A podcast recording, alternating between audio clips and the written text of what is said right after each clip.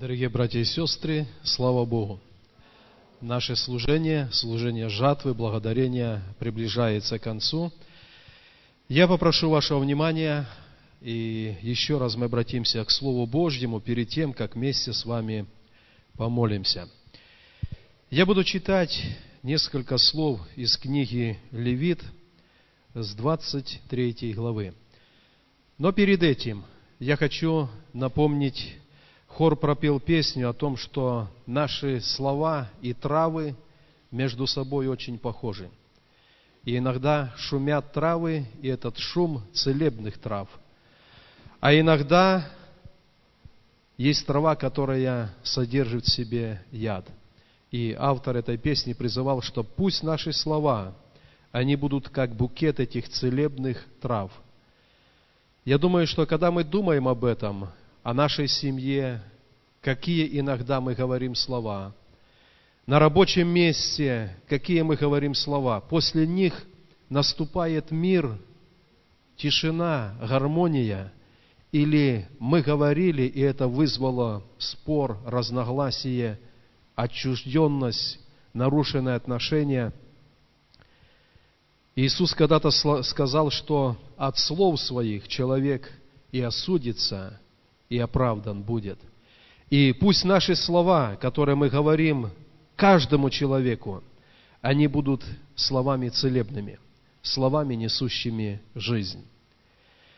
У нас праздник жатвы, и я читаю из книги Левит, 23 глава, несколько стихов, начиная с 10 стиха.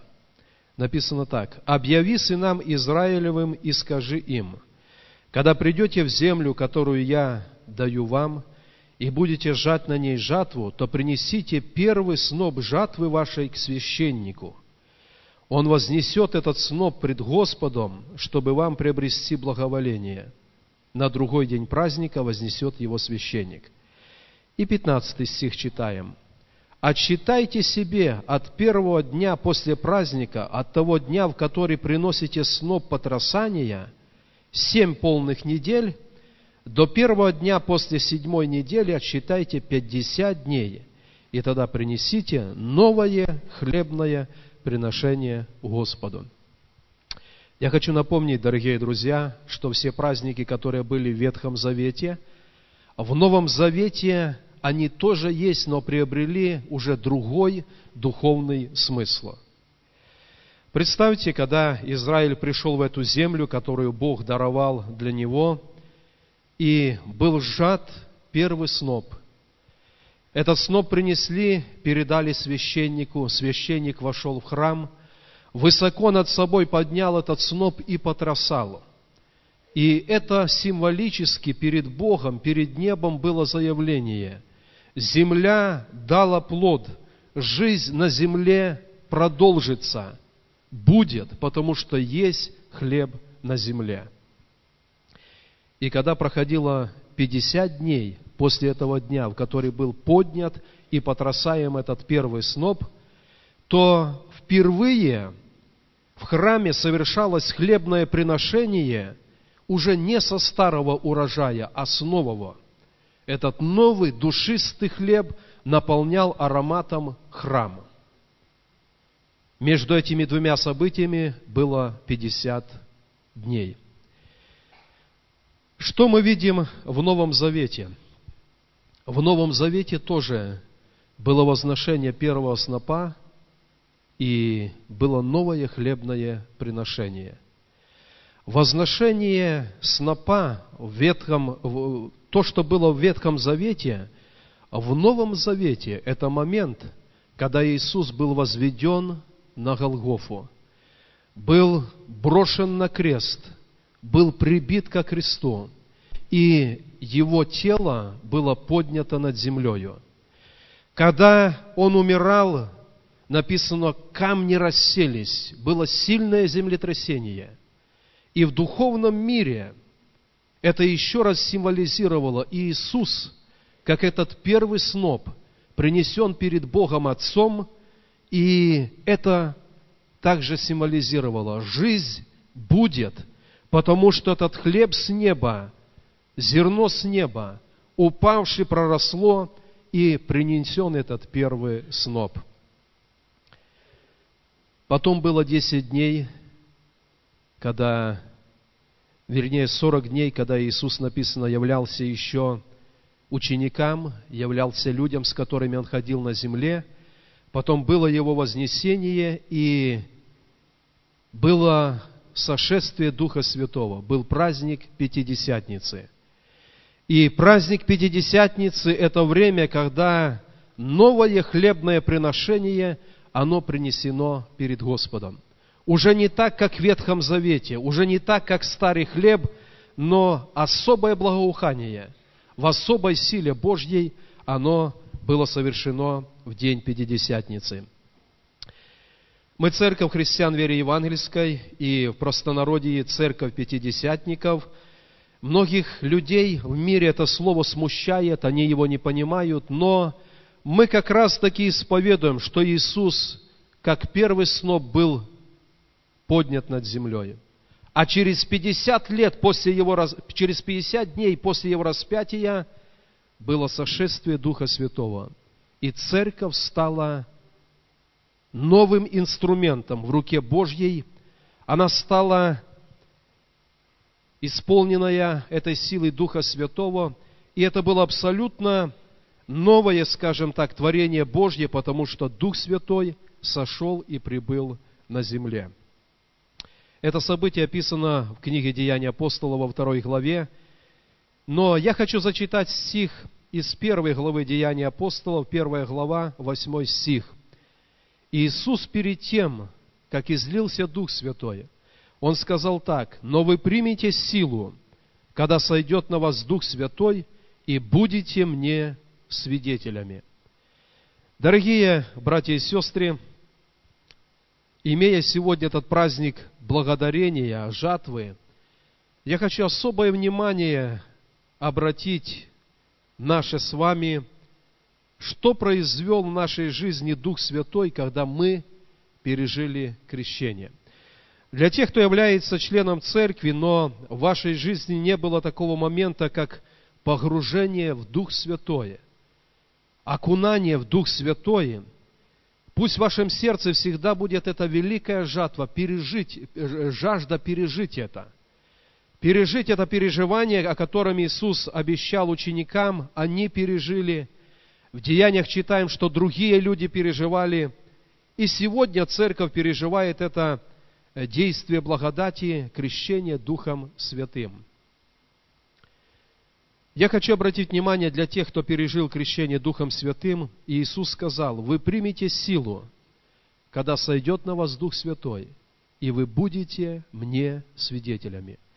Крещение Духом Святым дано церкви фактически с одной единственной целью, чтобы, получивши силу от Бога, мы не просто осели в церкви, мы не просто жили благочестиво, мы получаем в крещении силу Духа Святого, чтобы быть свидетелем об Иисусе Христе.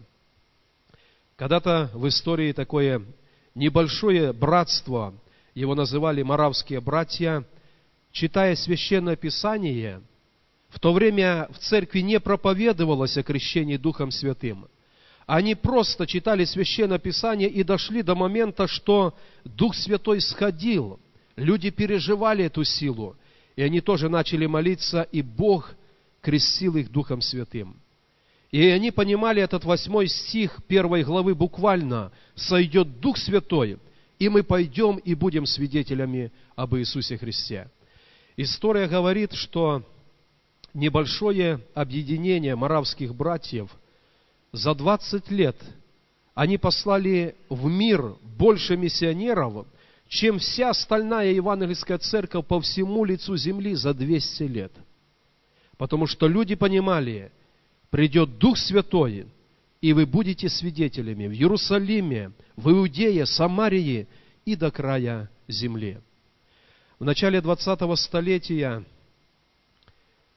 Люди с Белоруссии ездили на заработки в Соединенные Штаты Америки, и как раз в начале 20-го столетия, в 1905 году, в Лос-Анджелесе на улице Азуза небольшая группа людей пережила крещение Духом Святым.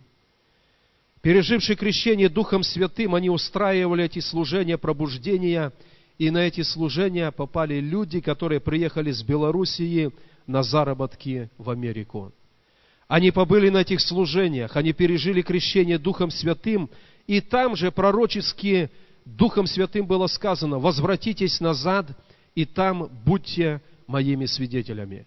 Они вернулись назад, это Брестский, Малорицкий район, Пинский район, э, Молодеченский район. И то, что есть в Белоруссии в плане евангельских церквей, это лишь потому, что эти люди, пережившие крещение Духом Святым, они буквально понимали, вы примете силу, когда сойдет на вас Дух Святой, и вы будете моими свидетелями. Сегодня люди вокруг нас, мир вокруг нас, который исполнен греха, предательства, убийства, насилия, ненависти, этот мир нуждается в действии Духа Святого. И эта сила Божья, она сосредоточена в Церкви Христа. Мы пережили силу, когда сошел на нас Дух Святой. И второе, чего не делает Церковь, мы должны стать свидетелями об Иисусе Христе. Наша молитва сегодня будет, чтобы, находясь в Доме Божьем, мы понимали, что Пятидесятница, излияние Духа Святого, оно дано только для того, чтобы мир наполнился познанием о Боге.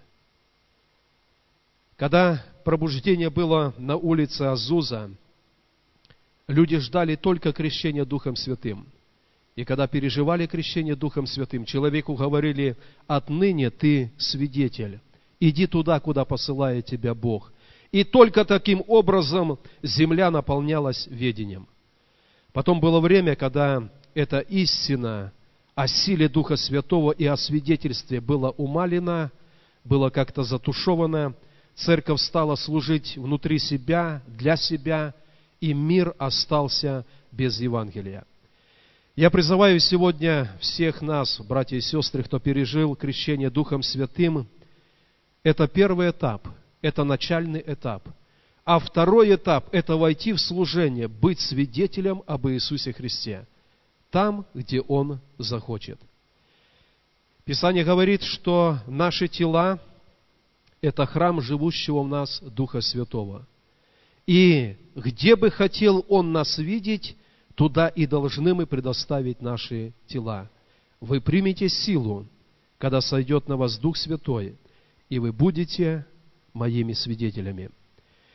Я верю, дорогие братья и сестры, что когда мы пережили крещение Духом Святым, Дух Божий внутри нашего сердца обязательно вызывал желание, обязательно вкладывал какую-то мечту для служения, для труда.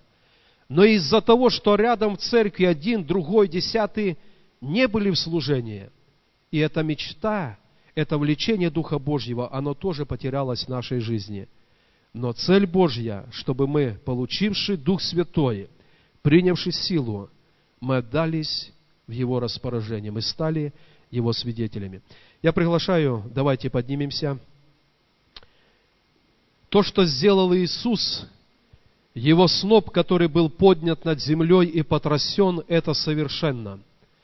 То, что сделала Церковь Христова, получившая силу Духа Святого, это не стало совершенным, потому что она не до конца была послушна Богу.